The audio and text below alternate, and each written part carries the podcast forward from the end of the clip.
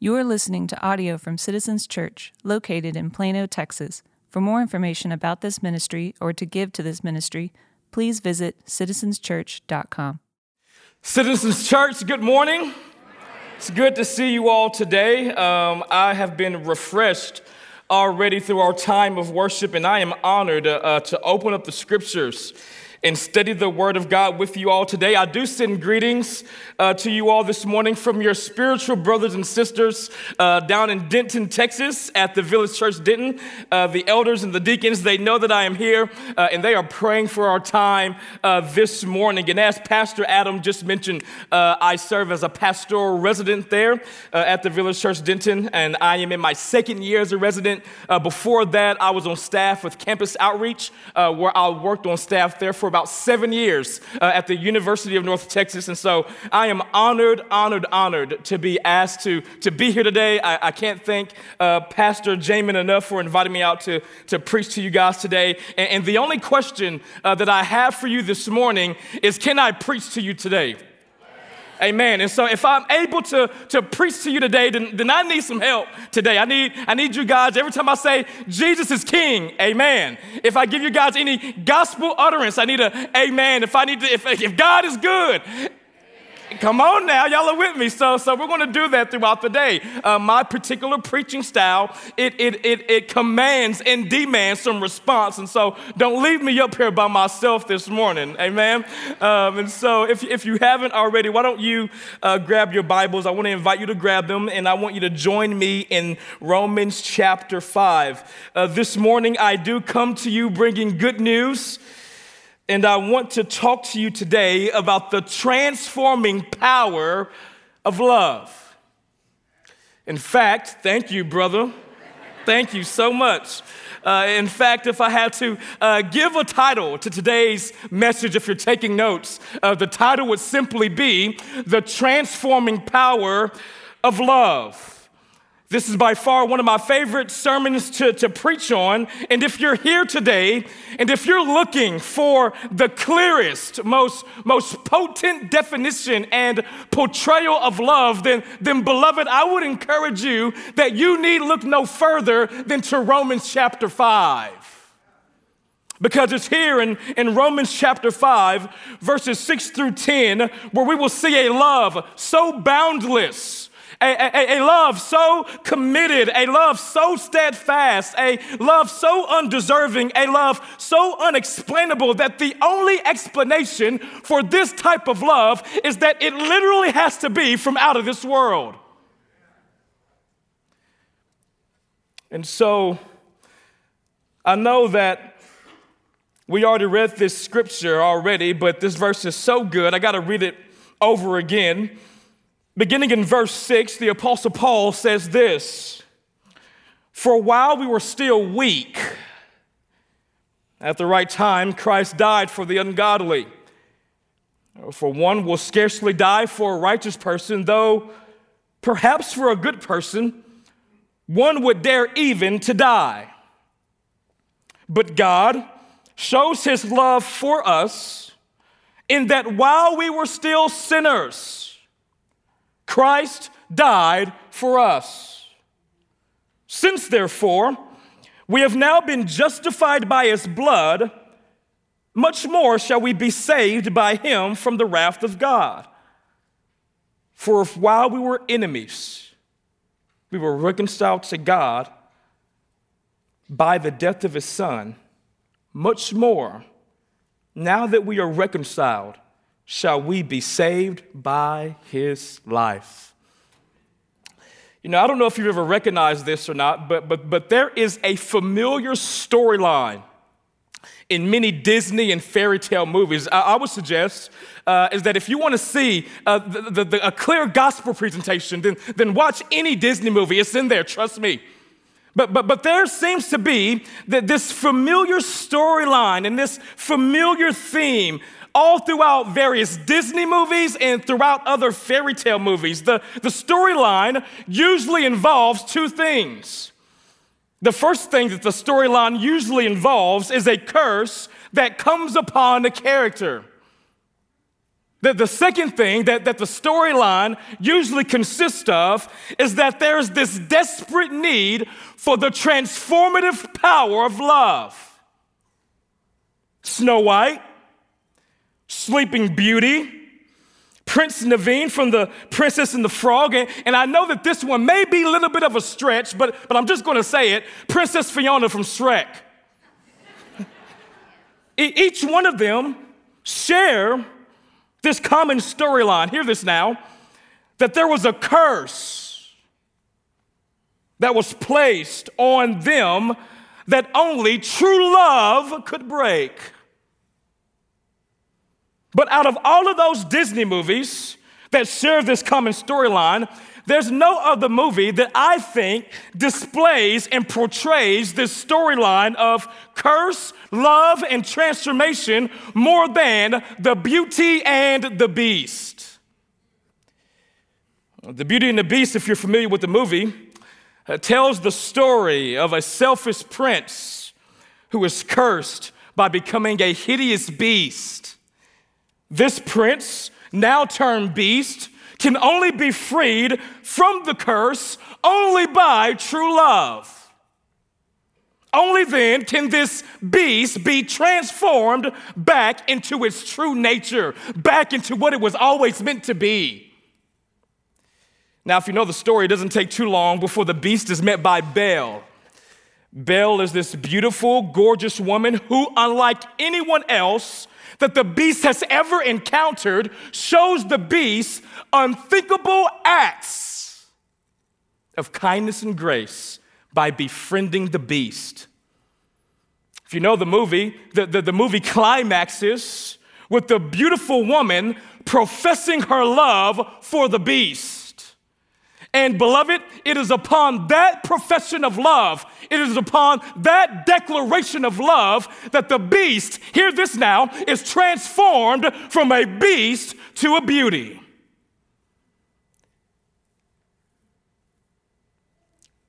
Now, long before Disney, and long before the beauty and the beast, God has long been in the business of transforming beasts into beauties. God is in the business of taking people who many would not even give the time of day to. People who have been messed over by life, people who have been jacked up by sin. God delights in taking such people, and God, the divine lover, the divine beauty, with an unspeakable act of, of grace and mercy, takes such people and imparts on them a cosmic kiss of love that transforms them and changes them from a spiritual beast to a spiritual beauty. The, the, the, the, the primary weapon in God's arsenal of transformation is not guilt. No. The, the, the primary weapon in God's arsenal of, of transformation is not shame, it's not condemnation or fear, but, but the primary weapon in God's arsenal of transformation is love. Now, before I move on, I don't want you to get too self righteous. And I don't want you to start thinking that the beast that I'm talking about this morning is the person sitting next to you or your neighbor or your coworker or your classmate. No, what, what scripture says to us is all of us up in this place this morning, before entering into a relationship with Jesus Christ, all of us are beasts who are under the curse of sin. And this is exactly the point of the Apostle Paul, and this is the exact point that he's getting at in Romans chapter 5. And, and I know that I told you in the beginning that I come to you bringing good news. I do. But, but sometimes the only way that we can marvel at the good news of the gospel is by coming face to face with our sin. That, that sometimes, in, in order for you to see how much God truly loves you, is by first seeing how jacked up you truly are. And what we see in our passage this morning, beloved, is that, is that before we enter into a relationship with Jesus Christ, Romans chapter 5, verses 6 through 10 tell us that in our sinful condition, there is nothing about us that is lovely. Before a relationship with Jesus Christ, beloved, Romans chapter 5, verses 6 through 10 says that there is nothing about us that is righteous or, or good or, or even valuable or, or worthy of salvation. When God the Father sees us, sees me before a relationship with Jesus Christ, He does not see a beauty, but, but, but the only thing that God sees when He looks at us before a relationship with Jesus Christ are the four descriptive words that the Apostle Paul uses here in our passage. You see, here in our passage, we see the Apostle Paul describing our sinful condition before a relationship with Jesus Christ. And, and, what I want you to do, I want you to underline those words in your Bible if you can. In, in verse 6, we are described as being weak. Somebody say weak. Somebody say weak. In verse 6, we're described as being weak. Also, in verse 6, we're also described as being ungodly. In verse 8, we're described as being sinners. In verse 10, we're described as being enemies of God. Now, before we get to the good news of the gospel, I think that it's important that we first go to the classroom a little bit. We, we, we, we go to the classroom so that we can define these four words. I promise you that I'm taking you to church here in a moment, but, but I first think it's important to, to get a clear definition on these four words to make sure that we're on the same page.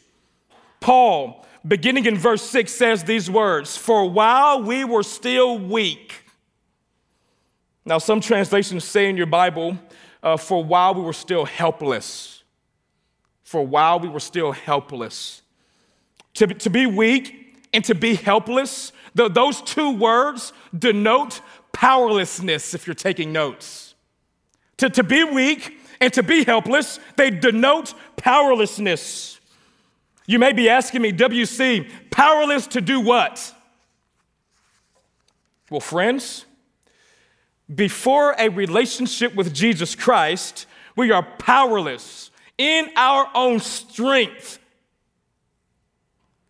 to change who and what we are.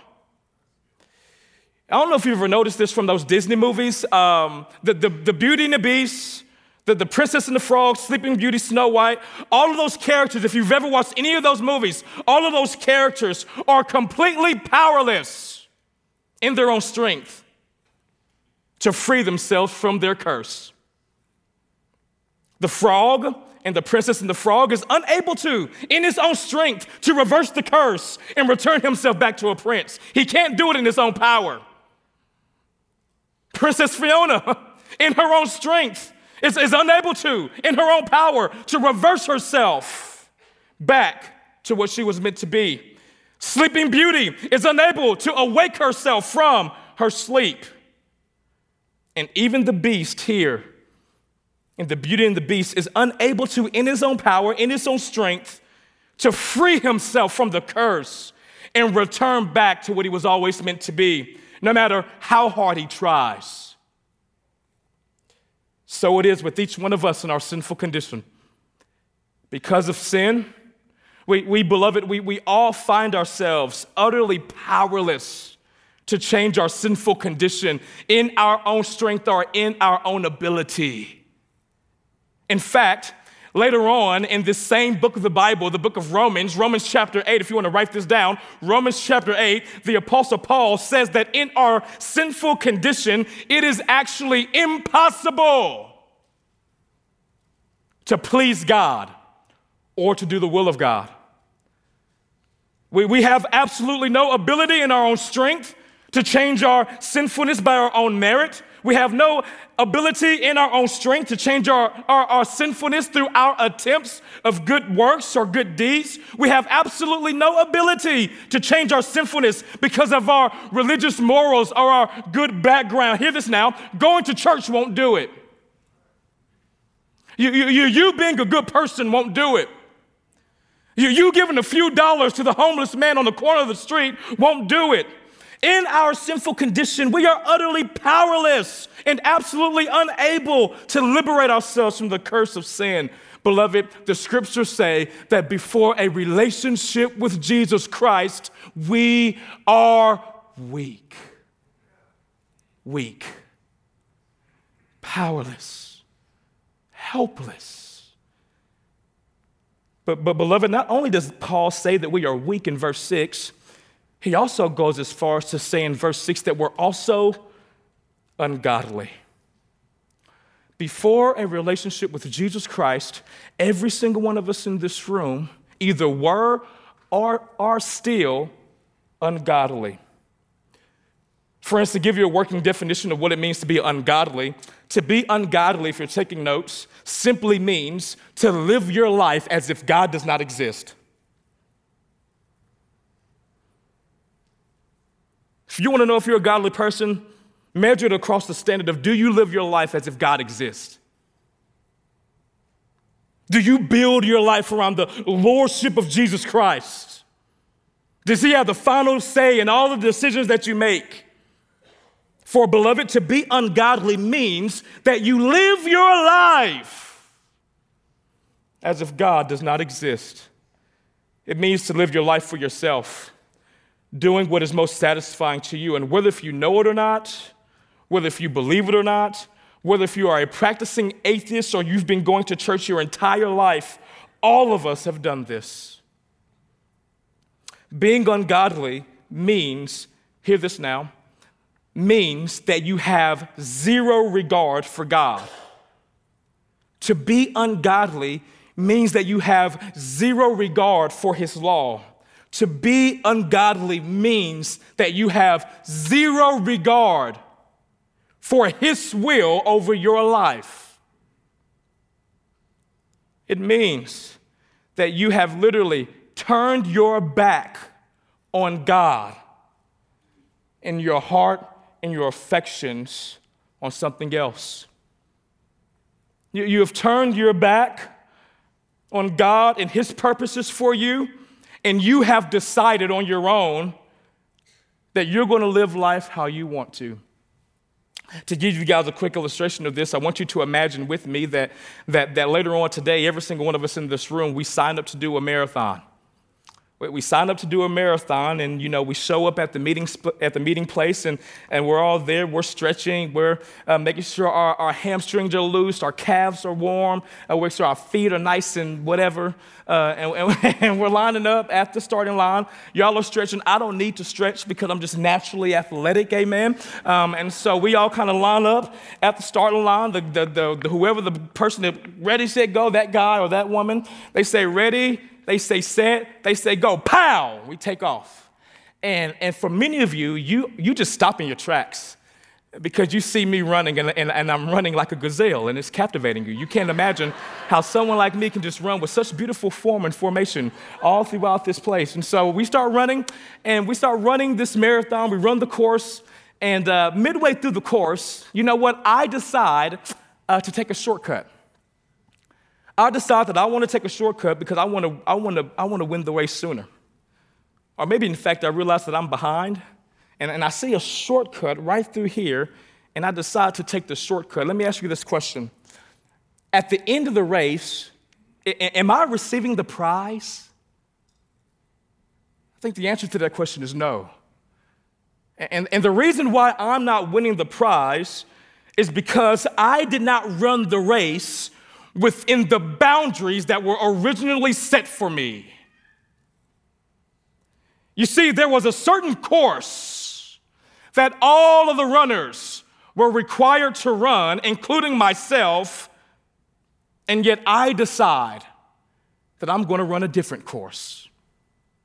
I, I, I, don't like the course that the city of Plano laid out for us. I'm going to run my own course. And I think at the end of that race, I should receive the prize.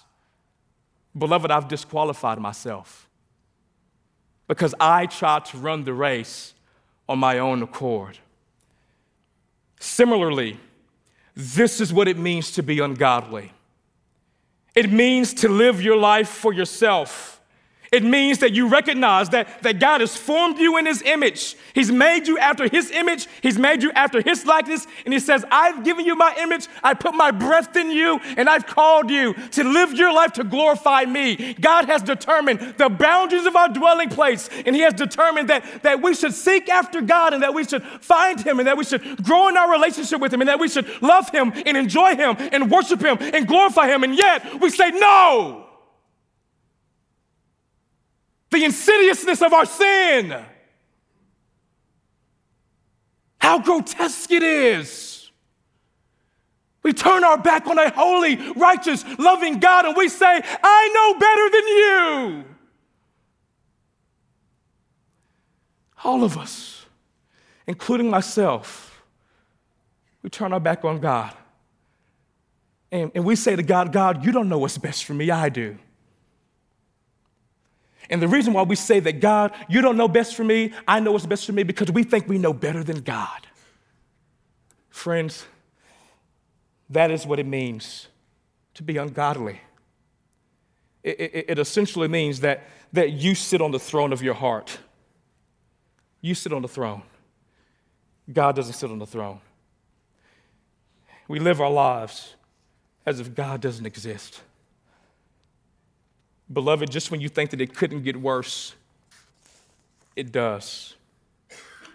Because in verse 8, look at it with me, the Apostle Paul goes on to say that not only are we weak,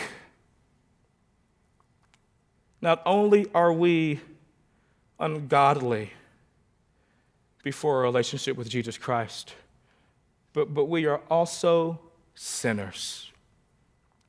You know, the Bible teaches in Ephesians chapter 2, verse 1, that all of mankind is dead in sin. All of mankind, everyone. Everyone who is living, who has lived, or who will live, all of us are, are dead in sin. And, and, and to be dead in sin, it means that by nature you are a sinner. Sin is not just something that you do, but it's who you are. I used to hear one pastor often say that, hey, you're not just someone that lies every once in a while. No, you're a liar. You're not just someone that, that, that sins every once in a while. No, the, the scriptures say about you, you're a sinner. I'm a sinner before a relationship with Jesus. You know, the Bible goes as far as to say in, in Psalm chapter 51, verse 5, if you're taking notes, that the Bible goes as far as to say in, in Psalm chapter 51 that is that when we are conceived out of our mother's womb, we, we are born into sin. That, that as soon as we came out of our mother's womb, we were already taking a nail. We were already batting not a thousand. We already were on a losing streak. Genesis chapter 8 says something else that's really profound. Genesis chapter 8, and, and also in Genesis chapter 6, it says these words that, that from our youth, ever since we were children, every inclination of our heart is to sin.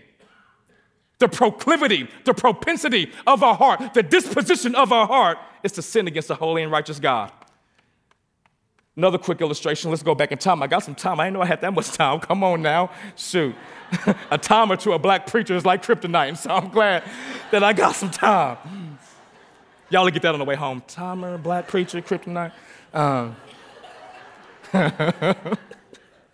um, let's say this. Let's say that we go back in time.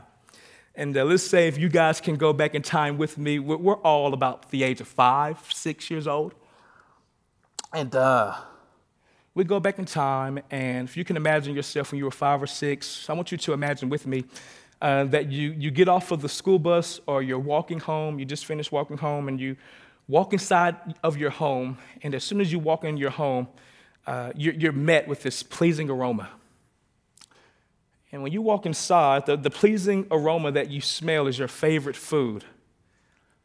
I want you to think about with me that favorite dish that your mother or your father used to cook for you or your grandmother or your grandfather or your aunt and your uncle, whoever your guardian was, I want you to think about for a moment that, that home cooked meal that, that just used to make your mouth just melt and salivate.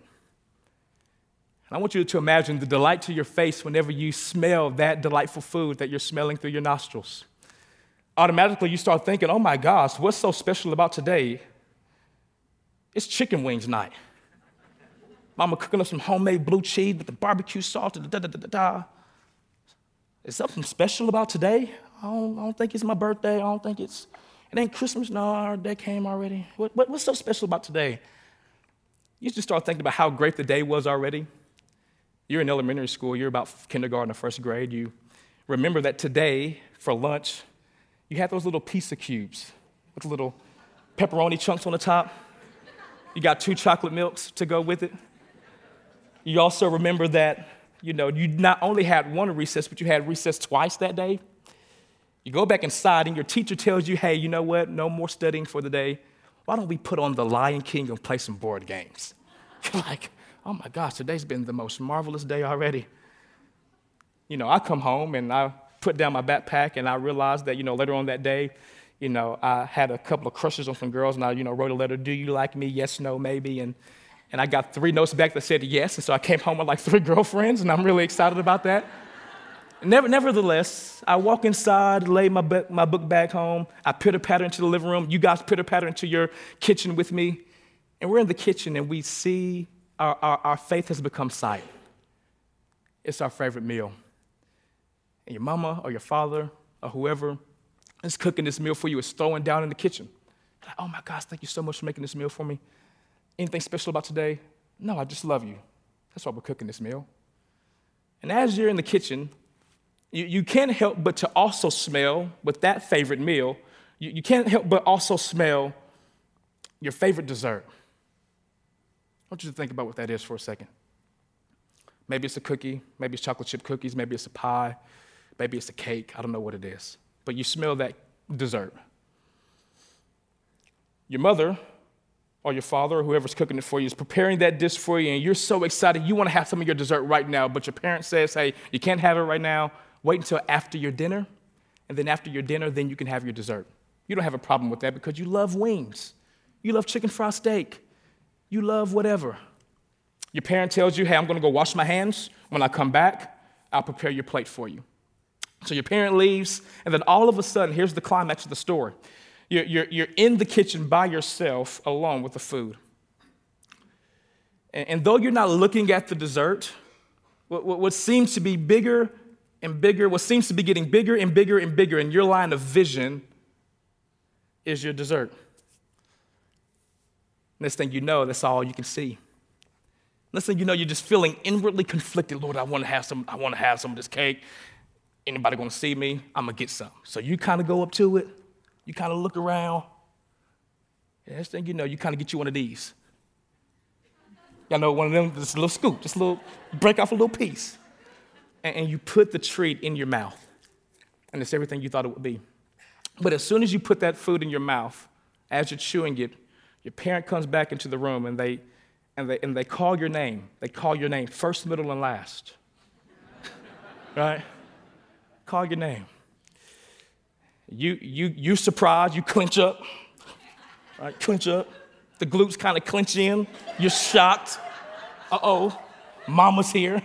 I'm red handed, fingers in your mouth, and, and you kind of you kind of turn around. And your parent tells you, hey, is that a piece of whatever dessert? Is that a piece of dessert in your mouth? We're all here. What is every single one of us in this room doing? Mm-mm right? Hear this now. Who taught us how to do that? You know what was interesting about sin is that no one teaches us how to do it. It, just, it just seems to be something innate in us to, that, that naturally has a bent and a proclivity to do it. It, you know what? It wasn't until after my, my mother disciplined me and said, hey, don't tell a lie, tell the truth. I learned how to tell the truth, but I always knew how to lie. It was natural in me. And when my mother told me, don't lie, tell the truth, what I started to do was to either A, tell the truth, or B, learn how to lie better. But, but, but it was always in me. And, and beloved, This is what it means to be born in sin. It's this innate desire in us. And, and, you know what? This concept of being a sinner is not something that is new to many of us. Many of us know and understand that we're sinners. We, we quickly confess the axiom that, that none of us are perfect. The, the only issue, though, is not that we understand that, that we're sinners. We understand that we're sinners. That's not the issue. The issue, though, is that we don't understand the magnitude or the extent of our sin. We, we don't understand the seriousness, the seriousness of our sin. Many of us don't believe or like to think that there should be any consequences for our sins. We think that God should just be cool with it, or He should at least understand that this is just who we are and this is just something that we do. We tend to want to view God like a, like a cool uncle who, who lets us do whatever we want and in the end, there will be no consequences. We think that we can do whatever we want to do, and God and I will still be homies in the end. You, you know a phrase that I just don't like very much? It's the phrase, Jesus is my homeboy. It's, so undermining to, to the divinity, the supremacy, the, the, the worthiness of Jesus. But sometimes when we relate to our sin, we, we like to relate to God as someone who would just be cool with it. We can kind of do whatever we want, how we want to do it, when we want to do it. And at the end of the day, there will just be no consequences in the end. This is why many of you believe that you can do whatever you want to do, whatever you want to do, and at the end of the day, still call yourself a Christian. It's because you think or you want to think that there'll be no real consequences for your sin. But, friends, this is simply not the case. Romans chapter 5 or Romans chapter 6, verse 23 says that the wages of sin are, are death. Sin is not just the bad things that you do, sin is not just the bad things that you do, but sin is something that personally offends God. God hates sin and he, and he takes it extremely personal. You know, one way that I try to help people understand the vileness of sin and, and the offense that it is, I try to explain to people to imagine what you would do, what you would think, how you would react if someone ever had the audacity to spit in your face. You know how dehumanizing that is? Inhumane. You, you spit on the ground. You strip someone of the imago Dei when you spit in their face. You're worse than the ground that I walk on. Friends, our sin is like a cosmic spit in the face, in the face of a holy and righteous God. My sin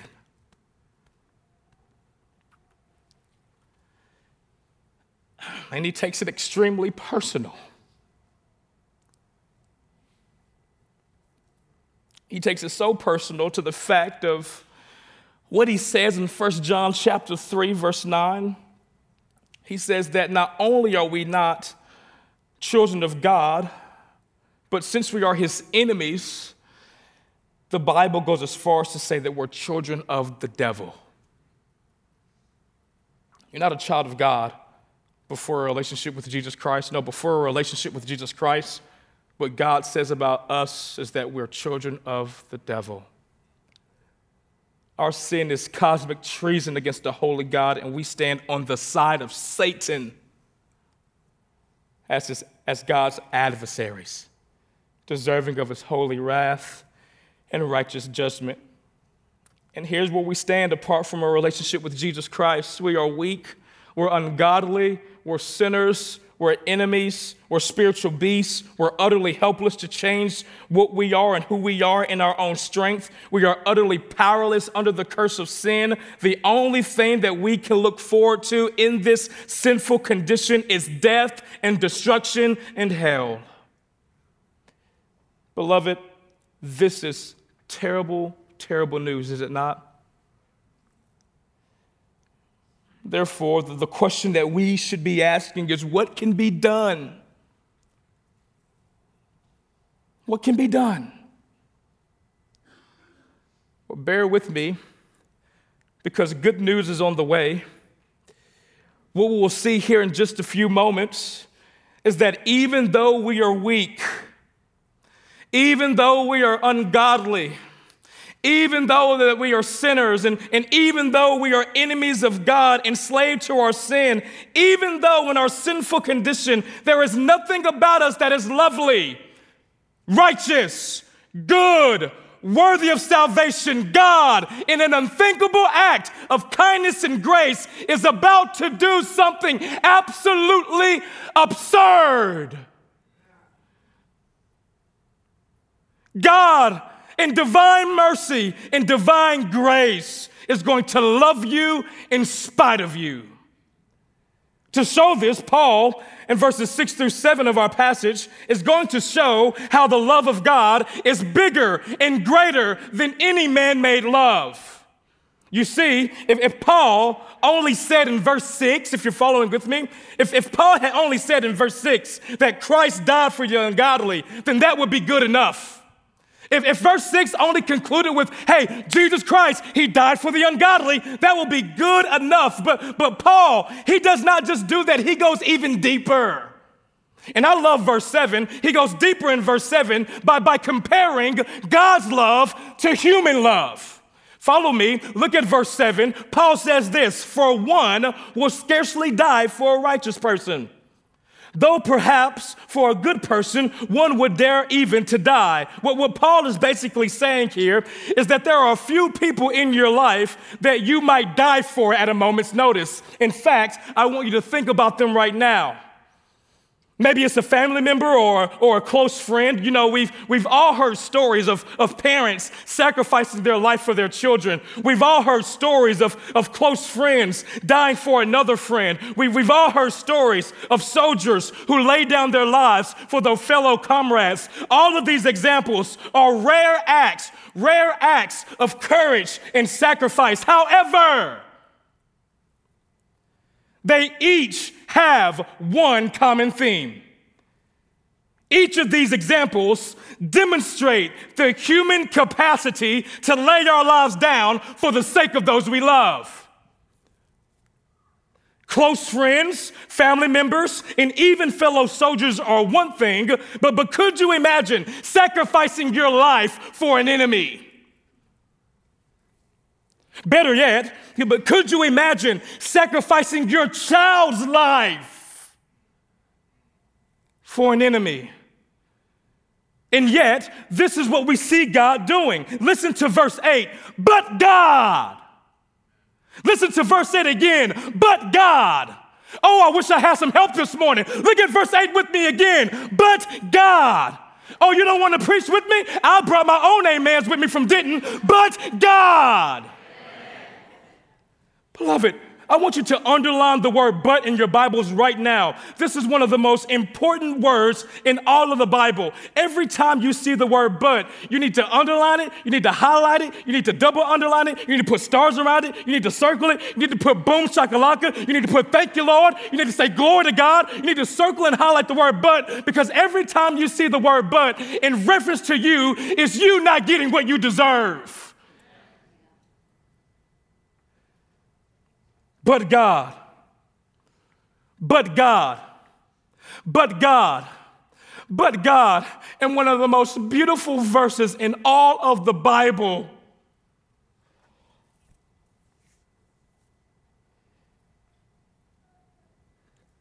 He demonstrates he shows off, he displays, he reveals, he demonstrates his love for us in that while, underline that word, while we were still, underline that word, sinners, Christ died for you. Beloved, what, what makes the love of God, I'm about to go. What, what, what, what, what makes the love of God so scandalous, beloved? Follow me. What, what makes the love of God so scandalous in this passage is not because Jesus lays his life down for the righteous. No. What, what, what, what makes the love of God so scandalous in this passage is not that Jesus Christ lays his life down for those who have it all together. What, what, what makes this, this passage so scandalous is not that Jesus Christ lays his life down for those who are good or godly, but what makes the love of God so scandalous in this passage is because he demonstrates his love for you in that while you are still a sinner, he demonstrates his love for you while you were still ungodly. That's good news. He, he demonstrates his love for you while you were still his enemy. That's good news. He, he demonstrates his love for you while you lived your life as if he did not exist. That's good news. While you gave your heart and while you gave your affections to everything but God, Jesus Christ dies for you. He dies for the beast. This is the gospel. Christ did for you what you could not do for yourself. You were powerless to free yourself from the curse of sin. And yet, Jesus Christ redeems you from the curse of sin by becoming a curse for you, placing the wrath of God that you deserve and I deserve on Himself. So that you, by His death, can be reconciled back to God. Jesus Christ died for the spiritual beast, which means that Jesus Christ, He loved you in spite of you. And I don't know about you, but, but I love that Paul uses words like while and still. Made me want to shout for joy this morning. Romans chapter 5 does not say before you were still a sinner, Jesus died for you. No. Romans chapter 5 does not say that after you get your life together, some of you guys believe that. I got to get my life together before I can follow God. This passage does not say that after you get your life together, Jesus Christ will die for you. No. Romans chapter 5 says that while you were still a sinner, God re- initiates your redemption by dying for you, by resurrecting for you. And this is good news because this means that God is not waiting for you to get your life together before He decides that He wants to save you. He loves you while and still you are all up in your mess. And, and, some of you need to hear this today. There are, there are some of you right now under the sound of my voice, and you're riddled with guilt. You're riddled with shame about what you've done or what's been done to you. You're riddled with guilt and shame about what you did last night, or, and you believe the lie that, that God could never love you, saying that if God only knew this about me, or if God only knew that about me, well, well let me stop you right there. God already knows. He, he knows you better than you know yourself.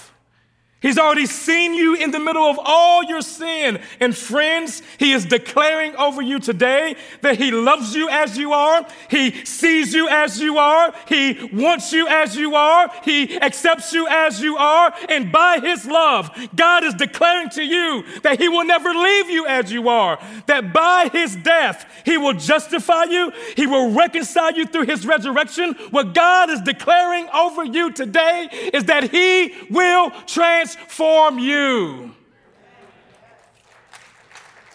And so here's my prayer this morning as I close is that you would let them today. Beloved, that the love that God demonstrates to you is unconditional. Somebody say unconditional. Unconditional. Where conditional love says, I love you because you do this or that, where, where, where, conditional love says, I love you if you do this or that. Where, where conditional love says, I love you when you do this or that. Biggie Smalls had a very popular song aeons ago. He said, I love it when you call me Big Poppa. Conditional. Conditional. Because if you ain't calling him Big Poppa, he don't love you. Conditional love, friends. Well, conditional love says, I love you because, I love you if, I love you when?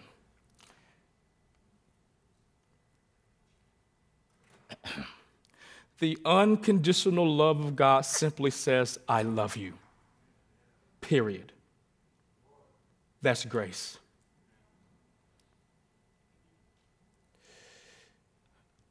So here's my plea for you this morning. My plea is that you will be transformed by this love. You know, if this demonstration of love does not shake the foundation of your being and compel you to fall deeply in love with Christ, then it's probably because of one of three things.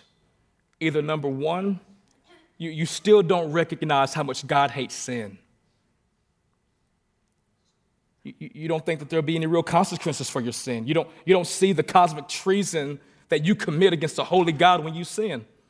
You, just don't see it. You can't fathom the weight of your sin and how much God lo- how much God hates it.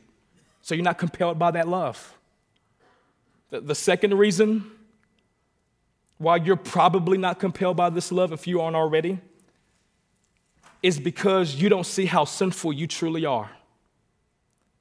There are some of you in this room, and your trust is in yourself and not in Jesus. You, you, you trust in your accolades, your prestige, your acumen, your pedigree, social status, economic status, righteousness, morality, good works. You trust that to save you, to rescue you, and not Jesus.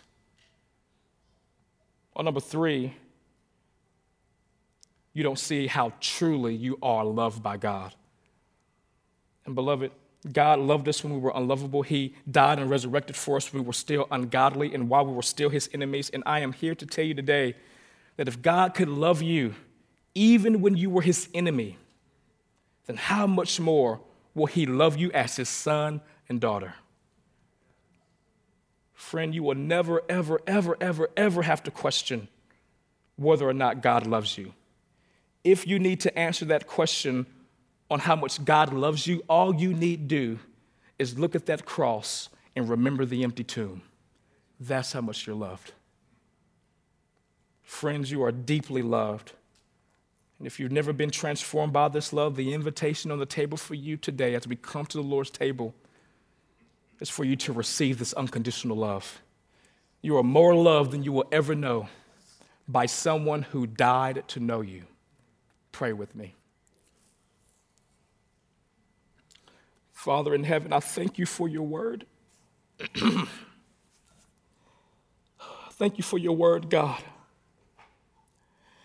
And I thank you for passages like Romans chapter 5 that remind us of the great lengths that you went to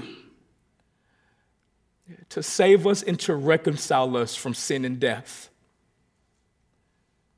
You redeemed us who are in Christ.